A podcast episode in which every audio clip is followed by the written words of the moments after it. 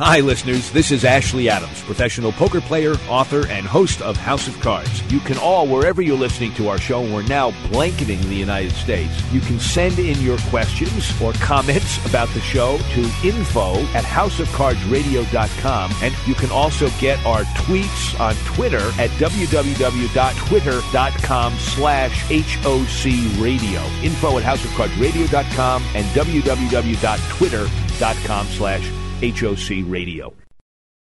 Hey, you serious about poker? Then winning 7 Card Stud by Ashley Adams is a must have for stud players of all levels. In winning 7 Card Stud, the World Series of Poker veteran takes you through a series of lessons and strategies designed to make you a better player in all phases of your game. The techniques of betting, what cards to play, how to read the other players, the art of bluffing. You'll learn to master them all. Winning 7 Card Stud by professional poker player Ashley Adams. Available at Amazon.com. Poker players, listen up. Your right to play poker continues to come under attack. But with over 1 million members, the Poker Players Alliance is dedicated to protecting your right to play this great American pastime. Even if you've never played a hand of online poker, the Poker Players Alliance is fighting for you. No matter where you choose to play, the PPA is working hard to defend you, your rights, and the game of poker. The PPA is making great strides, but we still need your help. We have sent a clear message to lawmakers and others committed to prohibiting your right to play poker. We are organized and we vote. Add your voice to our cause and join the Poker Players Alliance today. Visit www.joinppa.org and become part of the fight to save poker. It only takes a few minutes to make a difference. The Poker Players Alliance, fighting to protect your freedom to play the game we love. Know what cheers me up? What? Rolled up aces over kings. Ladies and gentlemen, boys and girls. The House of Cards. Today, the game is different. With author and professional poker player Ashley Adams. Okay, you have some skill.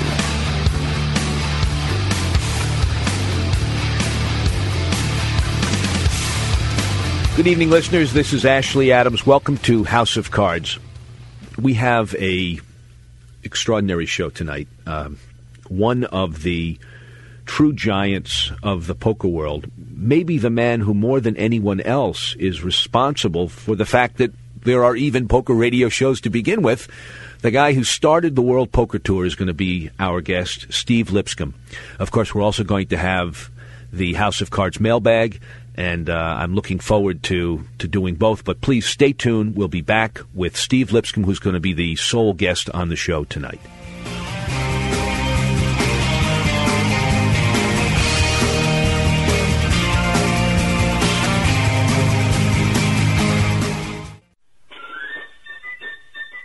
Great moments in history. In 1750, while flying a kite with his child, Benjamin Franklin discovered the properties of electricity. That last bolt of lightning smelled like. Yes, the lightning. In June 2008, House of Cards began podcasting. Go to houseofcardsradio.com and click on the podcast button for all recent show downloads. This week at Boredom's Books, children's books are on sale. Choose from You're Different, and That's Bad. The boy that died from eating all his vegetables. Dad's new wife, Robert. Fun four letter words to know and share. Hammers, screwdrivers, and scissors. The I Can Do It book. A children's guide to hitchhiking. Kathy was so bad her mom stopped loving her. Curious George and the high voltage fence. All cats go to hell. The little sissy who snitched. Some kittens can fly. That's it. I'm putting you up for adoption. Grandpa gets a casket. The magic world inside the abandoned refrigerator. Strangers have the best candy. You were an accident. Things rich kids have, but you never will. Your nightmares are real. Eggs, toilet paper, and your school. Daddy drinks because you cry. On sale this week at Boredom's Books.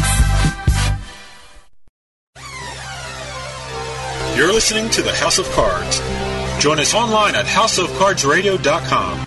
I can't believe I'm in a hand with Tex Brunson. The name's Doyle, not Tex, Doyle. What? Seriously, Doyle? Yes, serious. Well, that's a tell. That's probably a tell. No, it's a tell when you don't know who Doyle Brunson is.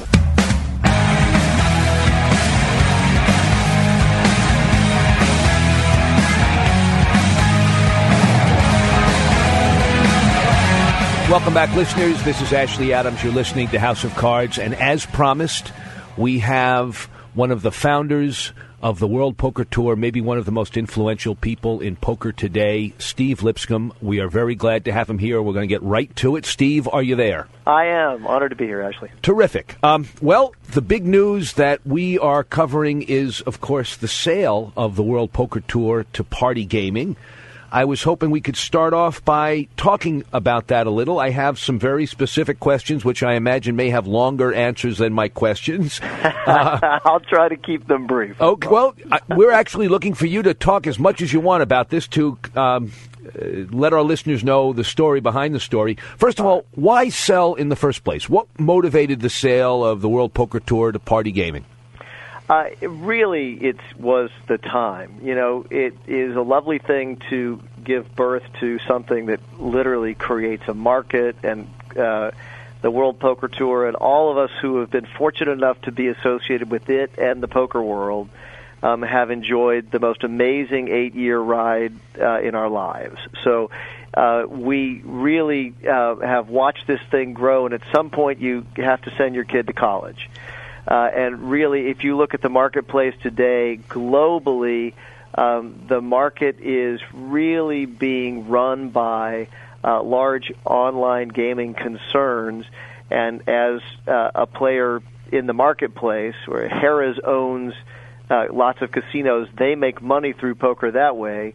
The World Poker Tour literally had created a global brand that uh, arguably is the most known brand uh, in poker around the world uh, and yet it was a struggle to find the way uh, to make that work for shareholders. So, uh, in the realities of business, I think we've managed to find an extraordinary future-looking partner for the World Poker Tour and for poker in general. Well, that's a very good segue because I guess the next question after answering why you decided to sell is why you decided to sell to Party Gaming.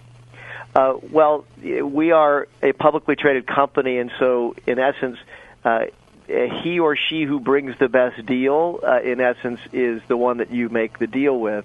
I can tell you that uh, Party Gaming and the World Poker Tour uh, were in business for a long time. They were one of the charter members yes. of the World Poker Tour with the Party Poker Million. And literally, if you look at the two stories of uh, Party Gaming, which is an ex- a remarkable story, and World Poker Tour, uh, they're interlinked already. I mean, it was the airing of the first Party Poker Million show on the World Poker Tour that made uh, Party Poker leapfrog the then dominant uh, Paradise Poker and really change forever how online poker was going to uh, be in the world. So it was that and advertising around the World Poker Tour uh, that I think had a huge impact on their business. And then we, uh, our largest uh, sponsorship uh, entity for the last two years has also been Party Gaming. So we've been in business with them for quite some time, and I think for them economically, it made an awful lot of sense.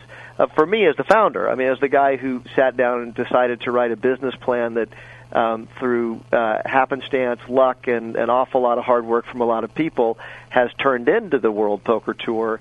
Um, it really mattered to me that uh, that we found a partner that understood kind of uh, what place the World Poker Tour occupies in poker and in the global poker market, uh, and had the opportunity to really nurture that for the benefit of not just their shareholders, but also for the poker community in general. I think we found that in party gaming. I, I think you must have, because as I understand it, correct me if I'm wrong, and I may be wrong, the best deal didn't necessarily turn out to be the most lucrative deal. Isn't that right? Oh no, that's absolutely wrong. Oh, okay, great. No, absolutely wrong. If uh, and it's the uh, the in the end of in the final days of uh, us going before our shareholders, um, there were some uh, some things that kind of went out not from us, but through press releases that um, simply uh, were misleading. So believe me, we as a, a board of directors take very seriously the fact that our job is to maximize shareholder value and. Uh, the other deals that were on the table or uh, were uh, proffered to uh, to uh, acquire the assets of the World Poker Tour uh, were not in any way superior and uh, in, uh, I would say, almost always uh, very inferior. Well, that sets the record straight. So I think uh, if anybody asks me, um, I'll just point to this interview and say, no. In fact, Steve corrected me uh, 100%, and I appreciate that. Well, I can tell you that it's uh, it it's an enormous responsibility when you're sitting there, and I think we felt honored that there were uh, some really uh, r- great companies that were interested in the assets of the World Poker Tour and in making a deal. Um, I'll just tell you that uh, again, though, when you uh, break down the economics of the cash up front and the future participation in the business for shareholders, this was uh, by far the best bet that we had in front of us to make. Okay. Um, let's get to the brass tacks when it comes to the public at large. What does this sale, what will it mean to the World Poker Tour, to the entity for at least currently known as the World Poker Tour? How will it change, if at all? What things will become possible or will be done now that you have a different owner than than you had before? Can you tell us anything? Yeah, you know, I think the real exciting thing is that there will be a uh, a substantial injection of uh, energy and resource into the World Poker Tour, and we. Um, I believe did ex- uh, very well with what we had and the opportunities that were in front of us, but uh, with the uh, online gaming sector really driving all markets, um, we used to make uh, eight figures a year in television licensing fees.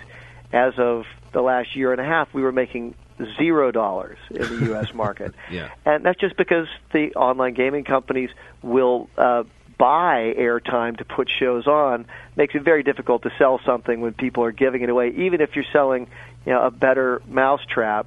Uh, if somebody's giving away a mousetrap that's not quite as good, they're likely to take that one. Or if they'll pay you to take the mousetrap, which was what was going on.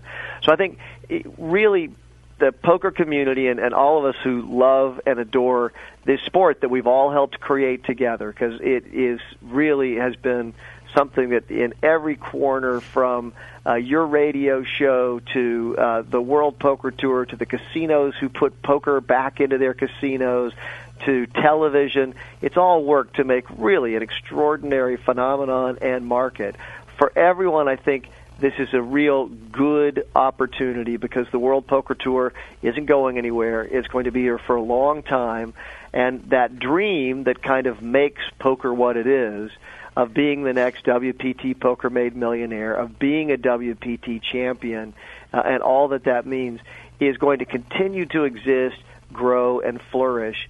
And as we're all working toward uh, the United States finding a way to uh, legalize and uh, and to regulate online poker, um, this is a very good sign for all of us that a large publicly traded UK company is coming back into the market, following the rules as dictated by the Justice Department, with an eye toward making this market a future growth market so that we can uh, uh, participate not just in the things that we're doing, but in the online market as well. Well, you again, you provided the excellent segue to my next question, which is Does this signal that Party Poker, which of course removed itself from the American market when the UIGEA passed, may in fact be coming back in not just as the owner under the aegis of Party gaming of the World Poker Tour, but as a major player again in the American internet poker market? Well, I think the it's correct to say Party Poker is back. Um, but I will say that they are uh, not coming and opening up an, uh, a, a for money gaming site in the United States. Uh, one of the things that they're looking at continuing is what the World Poker Tour has been doing with ClubWPT.com and allowing people to play in a subscription model uh, in the 38 states where that is uh, legal. Again, working with the authorities, working within the system to f- try to find the way that uh, we can move forward and uh, and be able to uh, play online uh, in such a way that that is not just legal but works for people and takes care of the people who need to be taken care of and protected. So I think you can certainly. I just think it's a big deal that there is now an office in Los Angeles, which is a party gaming office uh, running the World Poker Tour, and uh, that that will really help not just the World Poker Tour events grow because they're going to begin running satellites to uh, World Poker Tour events, but uh, in addition to that, it'll be a beginning of the growth back into the U.S. market for uh, for party gaming. Uh, you mentioned something, Steve, uh, that our listeners may not know about, at least enough to understand the point that you were making, which is you said the subscription model. What is that? I mean, tell our listeners what it means to be able to go into uh, World Poker Tour online and exactly what it is and what they can do. Uh, so clubwpt.com is a it's a subscription model site where you go in and uh, for a number of uh, services and uh, and uh, offers that you get every month as a club member, you become a member of the club, and for uh, a little less than twenty dollars, so I think it's nineteen ninety five a month, uh, you get to uh, you get discounts in Vegas. You get uh, various tips from pros. You get a number of services, as well as you have access to play on ClubWPT.com in tournaments where uh, we give away $100,000 worth of prizes a month. So they're free tournaments if you are a member of the club. If you're not a member of the club, you cannot participate in it. So in that way, it's fully controlled and legal because there's no money involved and it's just but for club members. Right. It's like a sweepstakes, just the same thing that you have an alternative means of entry and just the same way that my, that the uh, McDonald's does a McDonald's promotion under the sweepstakes rules and gives a million dollars away. Um, it's the same basic system that we've now been doing for um, a little over a year. I see. Uh, and it, again, I think that uh, listeners should go and check it out. It's really a great product, and uh, and I think is one of those things that will allow us uh, and uh, party gaming through the World Poker Tour to be in the market um, as it's all being sorted out here, and we certainly hope eventually it will be, so that the uh, the uh, the uh, big no becomes a yes. Well, I, I sure hope that's true. I, I must note that you you're saying allow us to do this.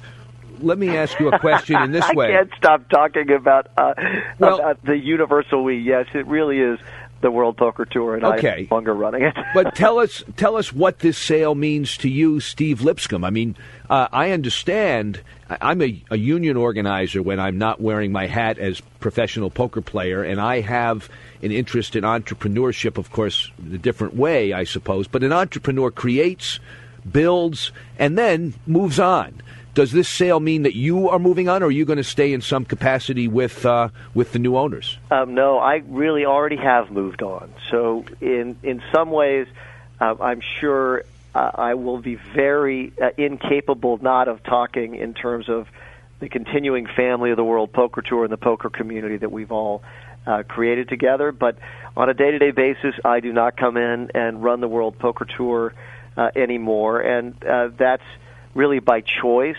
Uh, it has been an extraordinary time. I just look forward and believe that uh, sometimes it's important for a founder to step aside and uh, allow the uh, the new blood to come in and kind of uh, guide the next phase uh, of the business. So, who is the new you? Who is the replacement? Who's going to be running the show? Well, currently there are it, party gaming, and a number of people inside will be uh, will be participating in that process. Adam Pliska, who uh, has been with the World Poker Tour for I think seven years, uh, and looks exactly like uh, Barack Obama, was naturally the person that you would elevate to be president of the organization, and he's heading the U.S. operation. Uh, but there certainly will be a lot of strategic guidance from uh, from the UK as well as Rowan Malhotra, who has been uh, helping with distribution and has been the managing director. I think between the two of them, they will be a big part of it. And then I'm not exactly uh, sure how. Uh, the individuals, plural, in the party gaming organization will uh, will really be able uh, to divide that up. But my hope is one of the things was that we were a smaller organization, adding ourselves to a larger organization allows uh, really for some of the focus on the individual parts of the business uh, to get their due. And so I think there will be an awful lot of uh, dividing and conquering and finding a way to grow different markets uh, within their organization. Sure. And what's going to be happening to you, Steve? Do You you say you've already moved on. Are you starting something new? Are you going into some other existing organization? What are your plans? Well, currently the uh, successor company to uh, WPT Enterprises Inc. Um, is Ante Four Inc. and that's uh, a publicly Ante Four, like as in a, a poker ante, A N T E. Ante up, uh, A N T E four, and we're a publicly traded company on Nasdaq. So I continue to be the chief operate, the chief executive officer of the company, and. Uh, right now, what we're doing is searching for. Uh, we have uh, thirty million dollars in the bank, and we're searching for a large transaction uh, into which we can help bring a large uh, private company public through some sort of reverse merger. So, for the next um, uh, number of months, that will be the, the primary focus of my world. And then after that, I get a chance to figure out what I'm going to do when I grow up. well, let me ask you this. It's, I guess, it's a good time for you and also seasonally to take a retrospective on the World Poker Tour. I'm being told by my producer that we need to take an official break here. But what I'd like to do is take about a 30 second break and then come back if you're if you're game and look back over the history of the World Poker Tour on some of the milestones that you're proudest of. Now That'd be great. Okay. We're going to take a brief break. Listeners, stay tuned. We'll be back with more Steve Lipscomb.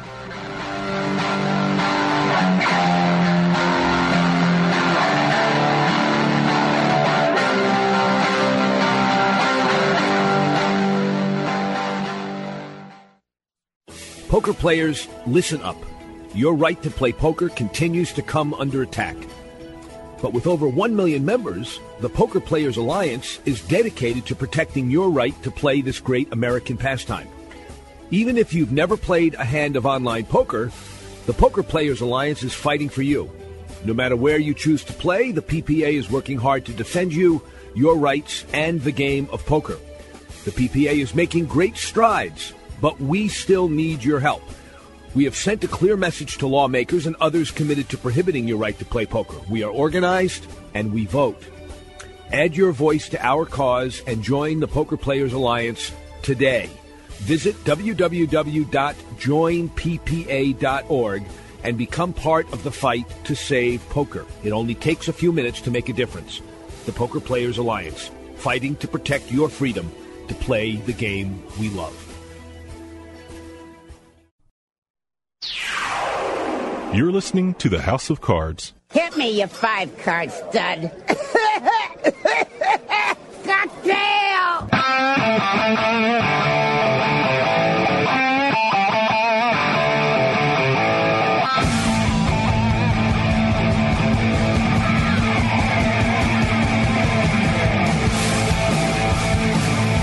Welcome back, listeners. This is House of Cards, and uh, we're very fortunate to be talking with Steve Lipscomb, the founder of the World Poker Tour, and I think you can say a true poker revolutionary, uh, changing the nature of poker and really, in some ways, changing the nature of our society all over the world because of the ability of so many people now to watch poker on television and play poker in a way that we never dreamed of.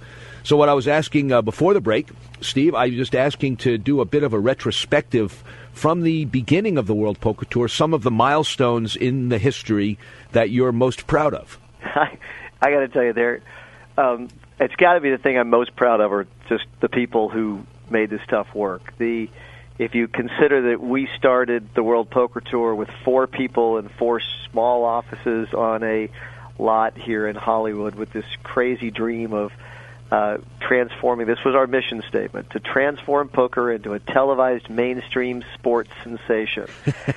and for the first, you know, year of being in existence, that just evoked pure laughter, right? Uh-huh. Just pure ridicule and laughter. We were truly the uh, the silliest people in the world to even contemplate that uh, that that could be possible. So uh, I, I look back with just such fondness. I think as you always do on the early early days because um, you know it was you did everything. You swept up. You did you know uh, you filed. You did whatever you needed to do in order to make it happen.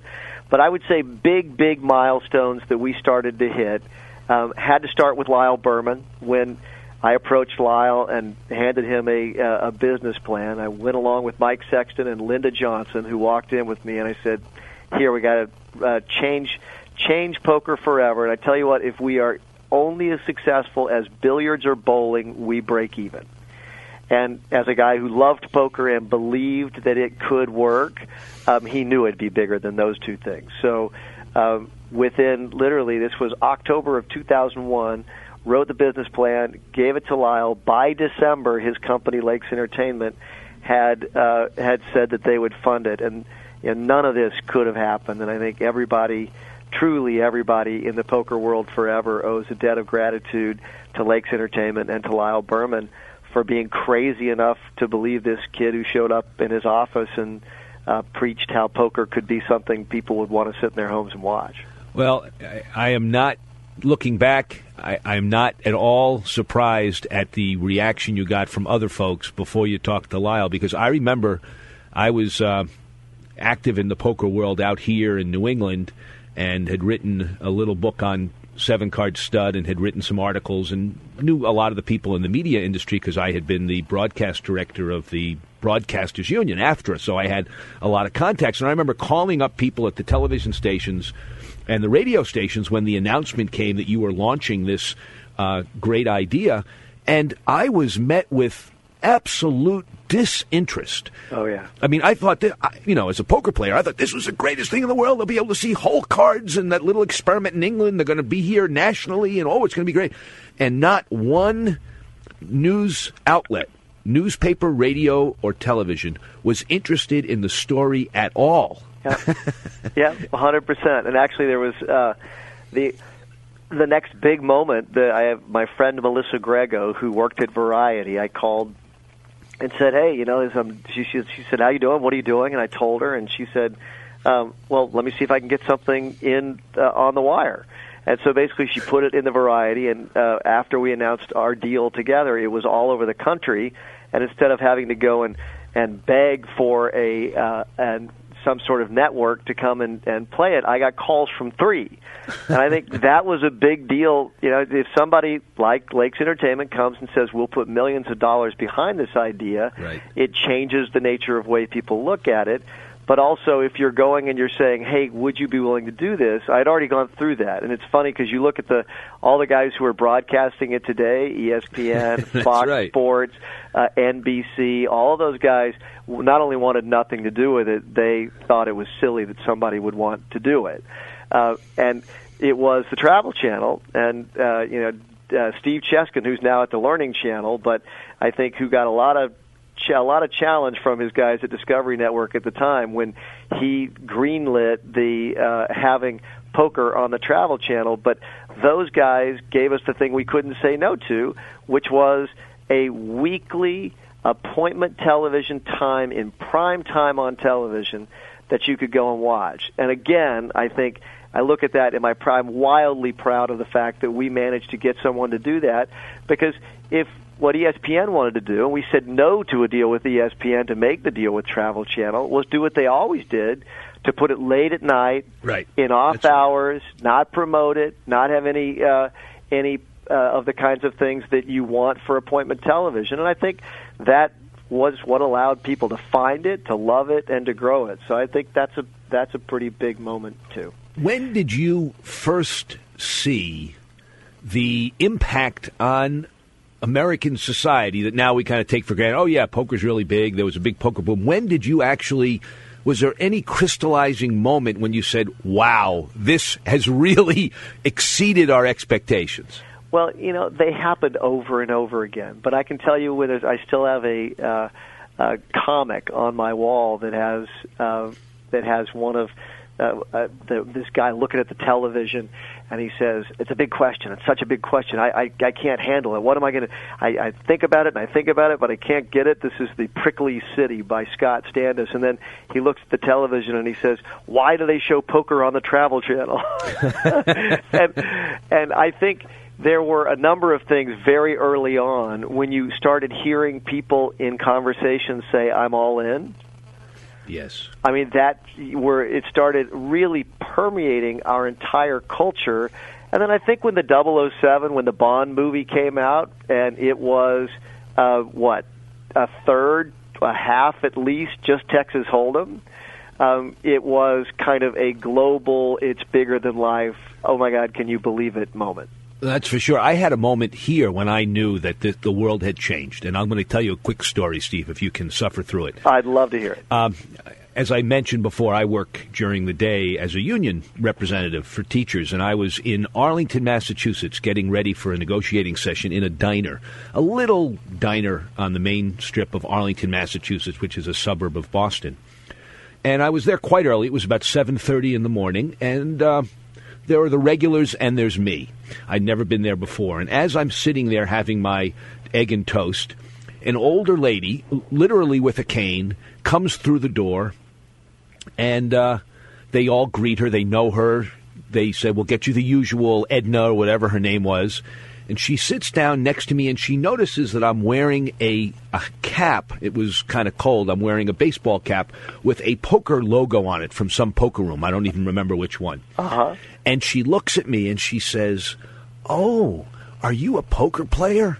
And I said, "Yes, I am. Why do you do you play poker?" And she said, "No, I don't play, but I watch it on TV." and she says, "That Gus Hansen, he's a heck of a bluffer." And I knew that it had changed the world. Yeah. So yeah, right. That that first season when Gus was just you know an, uh, just unbelievable. Look, those guys they all deserve the credit. They deserve they they made great TV, and we made great TV with them. And uh, and it it does those moments just over and over again happened to me. And if you think about it, in the first few years, I mean, we were uh, my ugly mug was above the fold uh, of the Wall Street Journal front page. That's right. I remember on the that. cover of Inc. magazine. I mean, it it really captured a uh, a lot of momentum, and and I think that still spreads internationally. I mean, if you think, I keep thinking, well, you know, so things are they we we've settled in. We're in a great place. Poker will be around forever, but it's kind of settled in in the U.S. But then you go to places like Italy, or you go to the Scandinavian markets. You go to now Germany, and these places are exploding all over again. Same things happening there that happened here, and that's just really exciting because that's so far beyond uh, Steve Lipscomb, so far beyond the World Poker Tour. It's the uh, excitement that I think we all identify with the game, we who really love it, uh, being able to be spread through this whole new uh, medium uh, of television that gets it, the message out mighty fast. Well, I think you've summed it up very well. Uh, Any other things that you can think of that really made where you consider milestones? Oh, you know, I'll tell you the I'll tell you the hardest moment in the whole thing that I think is a milestone was editing the first show, uh, and I think it's it's very easy ex post facto to go back and think, well, of course that's what it is, or you know, hey, you know, there people had had shown hole cards under the table before uh, in a couple of places and the like. It took us eight months to edit our first show, and those eight months were literally 15 hour days, at least six days a week. I almost killed my good editor friend David Egan. Uh, trying to figure out how to make it work. And two months into editing the first act of the first show, it still didn't work. And I remember the call from Sir Mr. Lyle Berman when he was saying, Hey, I thought I was supposed to see something at six weeks. And I said, Well, you can't see anything yet. And he said, Why can't I see anything yet? I said, Because you can't see anything yet. And literally, there were moments where I was looking and saying, Here I have sold um, the fact that we are going to recreate this uh, uh, in such a way that it's going to work and people are going to love it and they're going to watch it. And we weren't sure we were going to be able to do it. And the biggest, the big moment I remember is one evening where David and I were sitting in front of the editing machine again, and uh, we had come up with the idea of interactively having the graphics play like a video game along with the game. Right. So whereas you're not showing the problem was we were trying to show the people the shot of people's hands and you just can't keep the information enough and it makes it disjointed. You can't watch it. Was awful. Uh, and so we literally used the tools that you could use on the editing machine in ways that they weren't even supposed to be used. So we could put these little, make these little things come on. And if somebody went away, it folded and that graphic went away. And we put that together in like a day, a full day of just putting the graphics on. And then we ran it and it went dancing down the halls. I mean, that was the moment. And I called Lyle and I said, "We got it. We got it. It's going to work. It's going to work." And that's the way, obviously, I think uh, every poker show uh, now and maybe forever is going to be uh, is going to be shot and and is going to play. And I think that was the if you say what are you proud of i mean that was the thomas edison sort of moment where it's me and david sitting in a room and we walked out with something that i think was the inflection point that uh, that changed kind of the whole format I understand what you're saying, and I agree. I wonder, Steve, did you guys ever consider uh, doing for Hold'em, doing for another variation of poker what you did for Hold'em? I mean, was there ever any discussion about, geez, um, maybe we could have a way of showing uh, stud that would be compelling? Or did you pretty much give up on all the other games except for Hold'em because of its um, compelling no limit nature and the simplicity of representing the hands? Well, to tell you the truth, you know that uh, I'm sure you're aware that that ESPN's done it. Yes, the I know World they've tried Series, to do they've, it, but they've it's tried to do it. But you know the real the real thing that makes the reason that you know championships are almost universally played uh, with no limit hold'em, though uh, the multi-game thing has become uh, very successful, uh, is because uh, and what makes it great television, as I'm sure you know, it's just it, less about the cards, more about the people, and that's why it's great drama. I, I tell every every person who ever came as a producer to be on the World Poker Tour, I would tell them if you uh, think that you're making a poker show, you will not last two weeks. Um, we think we're making a five act Shakespearean play and we have people who die. In fact, it's six six players at the table. Five of them are going to be dead. It's a tragedy, right? And that's what you're going to get. There will be subplots. You're going to love to hate that guy. You're going to love to love that guy, and you're going to want those two guys to jump across the table and hit each other. and that is what creates television drama. And because we view it that way, I think you continue to see World Poker Tour television shows be a cut above because you know it, we love it. We care about every cut. That's very true. And uh, I, I often wondered something. I, I wondered if you guys had ever thought about playing with the with image making of players. I mean, you have a few players who seem to naturally be characters, but I was wondering if anybody ever thought about the professional wrestlingization of poker by deliberately having people augment their natural disposition with, you know, kind of bizarre quirks or overblown personalities to create that drama, even if it was artificial. okay, all I'm going to say is um, I got to walk walk this one very carefully. Okay, I mean, okay. I, I could say, I can tell you that clearly has already happened on its own. Okay. it, what we have, it's funny, but you, believe me, we actually had conversations about um, well, do we go for the overblown, jumping over the table sort of thing? And in essence, I think what make gives this longevity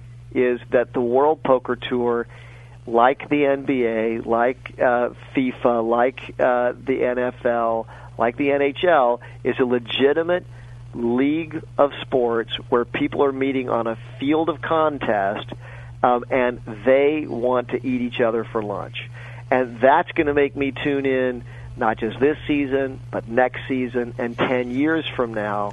Um, how you could script that. Now, wrestling's a phenomenon, but remember, these are guys who are just beating shit out of each other. And boy, that's fun to watch. yes, right. You don't get that in on the poker arena without, I don't think you probably uh, destroying the the actual format. But I can tell you, we thought about it. The other side of that is just like reality television. When you see how our entire a society has learned how to perform on a reality television show over the last number of years. These poker players, if you look at the first uh, season or two, and you look at it now, believe me, they get it.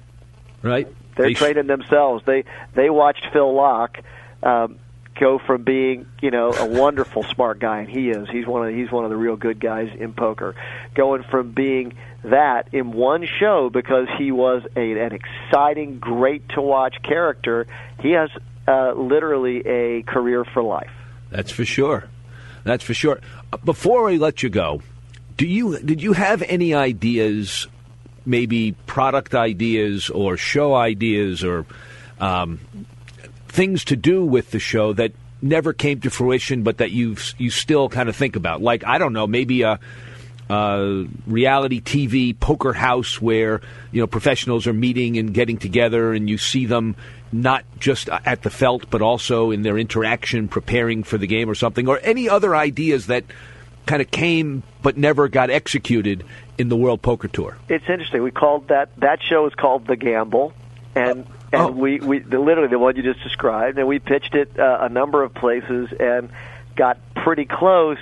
It hit at the time that there really was a saturation in the market. So I still think that's your your idea and the shared idea. Uh, the Gamble would be a great show to see on television. I'll tell you the the special that I always wanted to do, and I'm really um, I really wish we could have pulled it off, was something that we called the World Poker Tour of Duty, and that was to take the four uh, services, including the Coast Guard, and put them on an aircraft carrier uh, and had them compete uh, at the on the World Poker Tour stage. Oh, I, wow. What a I- great idea. I really was excited about that, and there there are issues surrounding you know any kind of uh, gaming, gambling, uh, and the military. and Right, because nobody's ever gambled in the Army. You've never Well, had poker games in the uh, World War II or and we all know that Civil Nixon, the- actually, his winnings in the army are how he funded his first congressional campaign. Well, his winnings So- in the Navy. That's oh, right. The Navy. Oh, I'm sorry. That's Navy, right. That's well, right. we had James McManus on to set us straight. Uh, Ah. that's right.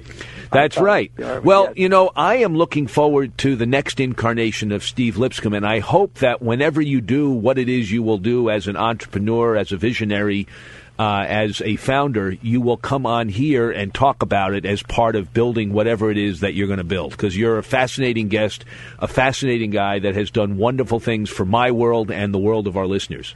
Well, it would truly be my honor, and you know, I I wanted before. This is one of the reasons I really wanted to come on and get a chance to talk was just to uh, send out a huge thank you um, to you and to everybody in uh, the poker world for caring. I mean, you know, there's all the only way these kinds of things happen is because pe- people are passionate about it, and passionate about this poker thing has created again. I just think such a great ride for all of us, and I look forward to watching what's going to happen in the next eight years because I don't think it's going to be less. I think it will be more exciting. I agree with you. I think that's a wonderful note to end on. Steve, you've been a great guest, and we look forward to having you back. That's Steve Lipscomb, founder of the World Poker Tour, and we're looking for more things from him in the future.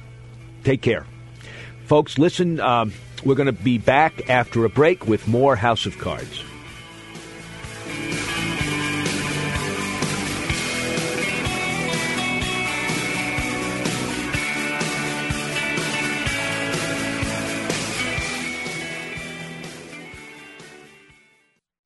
Poker players, listen up.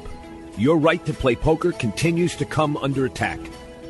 But with over 1 million members, the Poker Players Alliance is dedicated to protecting your right to play this great American pastime.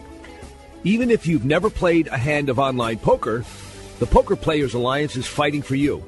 No matter where you choose to play, the PPA is working hard to defend you, your rights, and the game of poker. The PPA is making great strides, but we still need your help.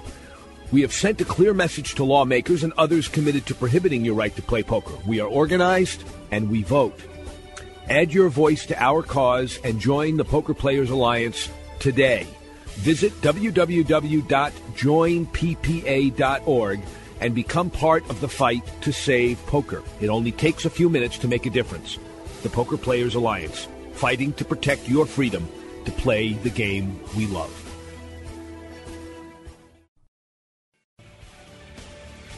Hi, listeners. This is Ashley Adams. I just wanted to uh, mention something that if any of you have any poker questions that you would like to ask, we are always interested in your questions and comments about the show, about the guests, strategy questions. They could be practical questions about where and how to find the game. Send your questions to info at houseofcardsradio.com. And you can also get our tweets on Twitter at www.twitter.com slash HOC radio. We're very interested in them. And of course, if they're particularly interesting, we'll put them on the air and answer them here in our segment of mailbag. Info at houseofcardsradio.com and www.twitter.com slash HOC radio. Info at houseofcardsradio.com and www.twitter.com slash HOC radio. You're listening to the House of Cards How lucky you are! with Ashley Adams. I'm kind of a big deal. People know me. Who the hell do you think you are?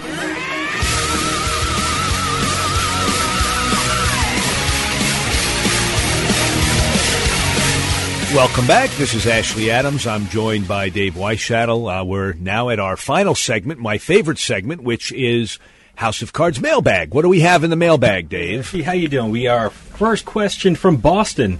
John from Boston wants to know what is something you think is an important element to the game that people seem not to acknowledge. Okay, something that is important that people seem not to acknowledge. I think game selection is probably the most important thing that many people don't uh, think about, which is you're going to make money if you're in a game with people who are not, on average, as good as you are. And in fact, the amount of money that you make is directly proportional to how much better than the average of the players that you're playing against is. That would be the first thing. The second thing that the casual player doesn't know, but of course the serious player or the regular player would know, but most casual players do not think about the importance of your position relative to the people you're playing against. So, for example, I want to sit down with the aggressive, solid player to my right. So I have the advantage of seeing his action before I decide to act. In Hold'em, I can play many more hands if I am in late position relative to the dealer. I think this is stuff that a lot of the basic players don't do, uh, don't think about. So those two things, most of all. Okay, our next one comes from Steve from New Jersey. Do you think is it good to have a wild reputation at the table? Do I think among the women, uh, probably? uh, I think it's interesting. I think it's helpful to have a wild reputation if you know how to adjust your game to take advantage of that wild reputation. Here's what I think is more important. I think it's important that you know clearly what your image is in the mind of your opponent. Whatever that image is. So if it's wild, then recognize how that wild image is going to play out and how you can take advantage of it. That well, when you have a solid hand and you bet it aggressively, people are not apt to believe you and you're likely to get called. Well, that's very useful. You can make a lot of money if they think you're wild and you have an excellent hand and you bet it just the way you bet it when you're uh, playing wildly and they think you're wild and they call you. That's the ideal situation to be in. But similarly, if you have a tight image, you need to know that because then you can steal more. Then you can manipulate opponents who think that you're normally very tight and take advantage of that. And both ways, both a very wild or a very tight image, can be profitable to the skilled player who recognizes what his image is in the mind of his opponent. Well, let me ask you something beyond placing your bet and playing the cards. We see these people on television who jump up and yell and scream at the table. I, I'm assuming that's an act. Have you played against people who were actually that way?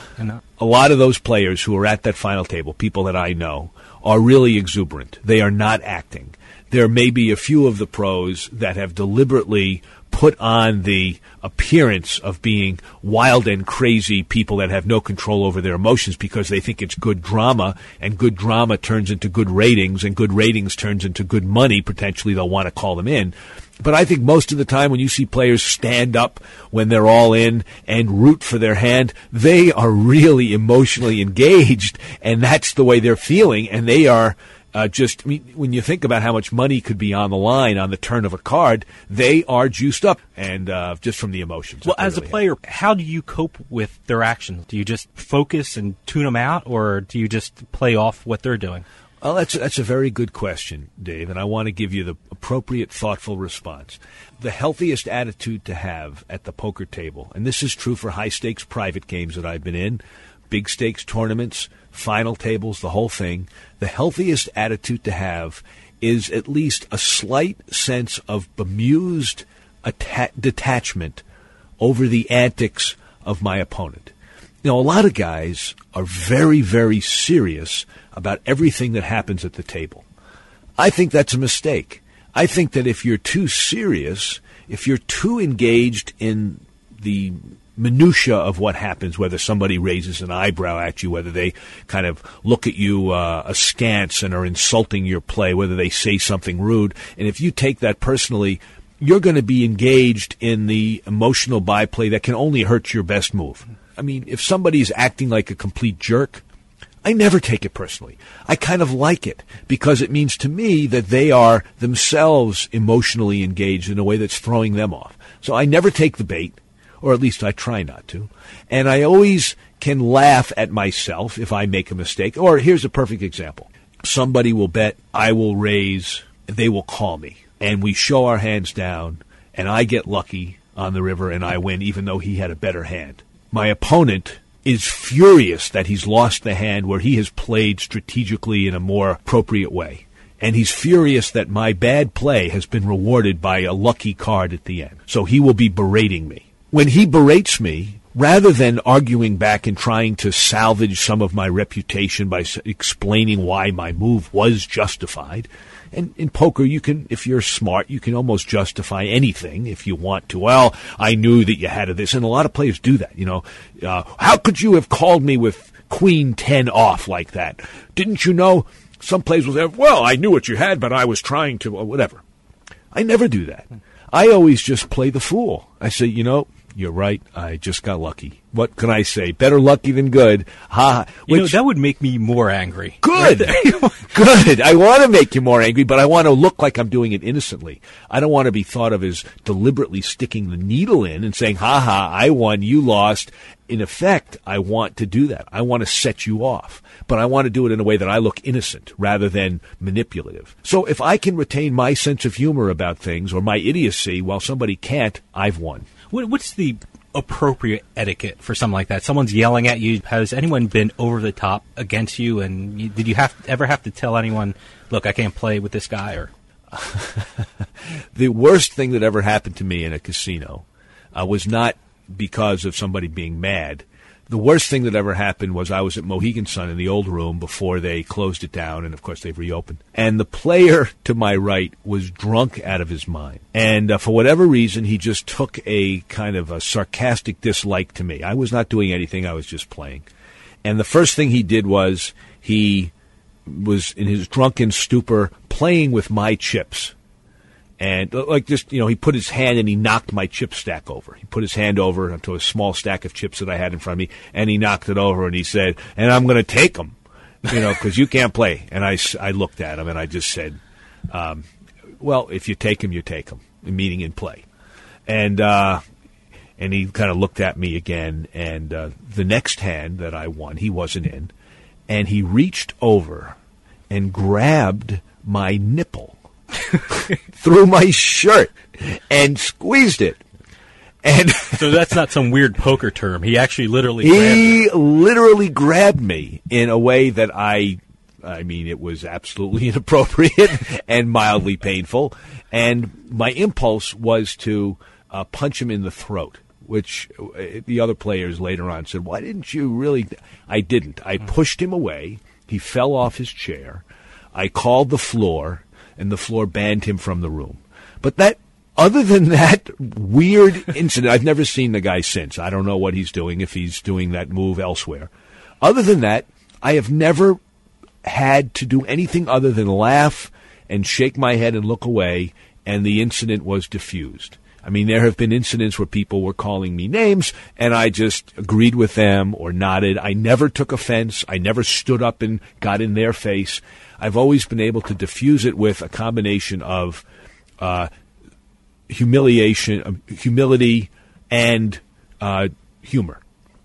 That's know, what I, I- found. It just occurred to me, I've never actually seen you play, so I, I want to. Where are the cards? Do you have any money? Yeah, We can do it right now. But are you one of those players that have the sunglasses on and the earphones on and blocks out the world completely, or do you like to know everything going on in the room? Well, those two things are not mutually exclusive. Um, I never wear headset. I don't like things sticking in my ear when I'm playing poker. Uh, I have friends who do, and they swear by them. They think it helps them concentrate. I do like to engage other players, and I used to wear sunglasses because there's absolutely no question about the fact that wearing sunglasses prevents other players from looking at your eyes when you play, and your eyes can betray a lot of things. I can learn a lot by looking at people's eyes, where they're looking when the flop comes, uh, where they're whether they look at their cards, whether they're looking at me. It's very helpful. So I used to wear sunglasses because I was convinced it gave me a strategic edge. But then I found that the disadvantage of wearing sunglasses for me outweighed the advantage. And the disadvantage was that I could not engage people nearly as easily in casual conversation. And they couldn't look into my eyes, so they were less inclined to chat and talk and relate to me and befriend me, which had a strategic uh, impact and also a personal impact. Strategically, I find I can pick up things about players. I can soften their play against me, which is very useful. If you're friends with your player on your left, if that person and you have had a nice little chatty acquaintance, they are less likely to be aggressive. They're less likely to raise you, to bluff you, to push you when you have a mediocre hand. That's very useful. And that happens more when you have eyes that they can engage in by not wearing sunglasses. But the second thing was a personal thing. I like making friends at the table. I actually forget the poker. I like the interaction. And I couldn't do that as well with sunglasses. Even with the nipple guy? Very good. Even with the Moving on guy. to Bob from Florida. Wait, wait, wait, wait, wait. Oh, are, you oh wait. done? No, Oh, I'm not done. But you have to Usually know. the word nipple ends a conversation. Well, maybe it would, but you uh, you touched on something that actually made me uh, distinct in the poker room that you should know about. What's that? Um, I used to wear a gas mask. You're being serious. I'm being serious, and I was known as the guy who wore the gas mask. And frankly, my play was better back then than it's ever been since because I had a complete mask over my face. People thought I was Darth Vader, and when I would raise, boy, they took it very seriously, and I could play uh, and win a lot of pots by bluffing, and I had a very steely image, and uh, I enjoyed it a great deal. So you've you've gotten me to talk about my days of not being a smoker in a smoking room and I'm happy to do it. That ends our show on that note, on my mask story. We'll be back with you next week. Thank you for joining us on House of Cards Radio.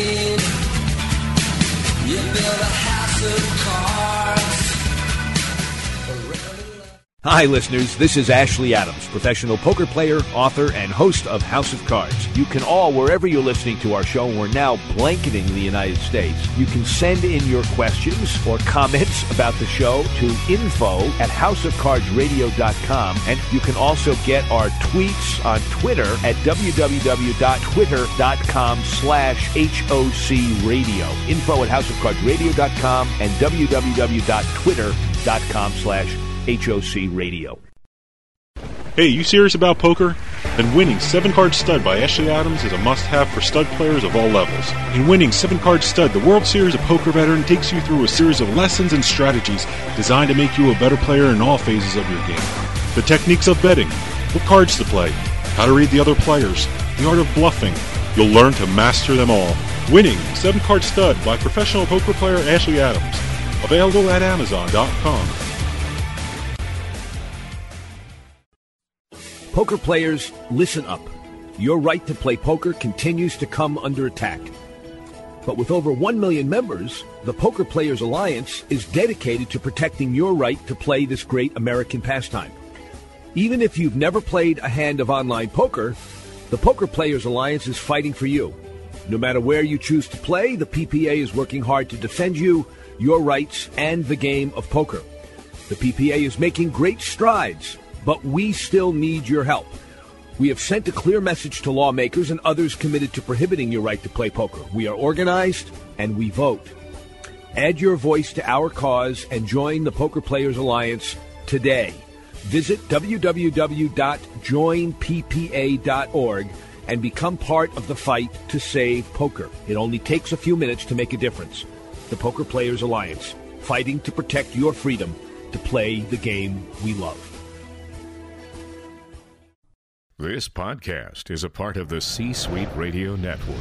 For more top business podcasts, visit c-suiteradio.com.